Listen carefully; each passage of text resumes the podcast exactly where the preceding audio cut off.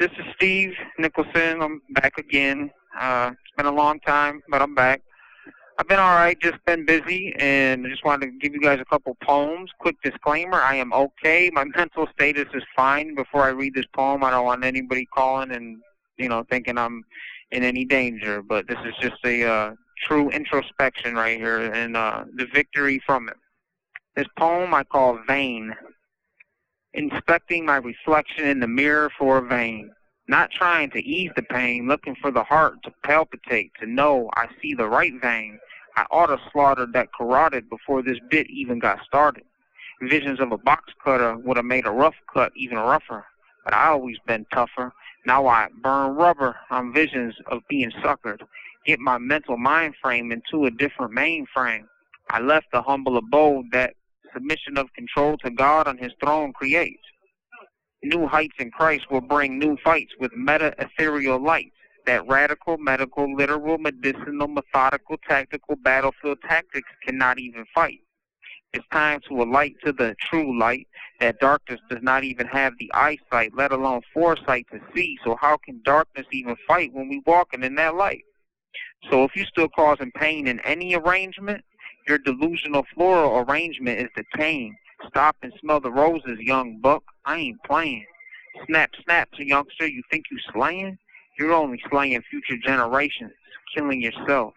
If you have any future hesitation, just stop and kill self before you kill everybody else. Thank you. One more glorious vulnerability is the name of this poem. The more and more answers we obtain contain hidden arrangements that left unchecked produce hidden derangements. Estrangement from the creator of all creation can leave us on the edge of an embankment. Talk about vulnerable. Lacking venerable, bendable hearts of humble clay is, in large part, why we see the chaos we see today. Our heart of light can be false light, so we must seek the true light to open the panoramic view so bright. Search all night, even if it don't seem right, because sometimes what seems right isn't really all right. Peace, true peace, comes with a piece of what is seemingly insanity. No fear of death will help us handle situations with supernatural vision supplied by ethereal eyesight from the morning star so bright.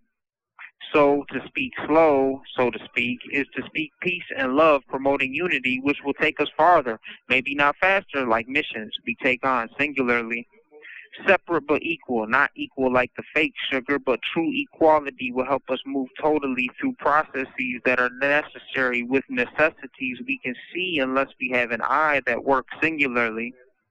True vision is when more than two can have the same vision, making one vision. So let's envision a mission that will find all of the missing and help God hurry his decision to end this rendition of earth as we know it with its weak position.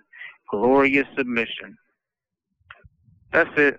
Thank you guys for your time. I hope you enjoy. These commentaries are recorded by Prison Radio.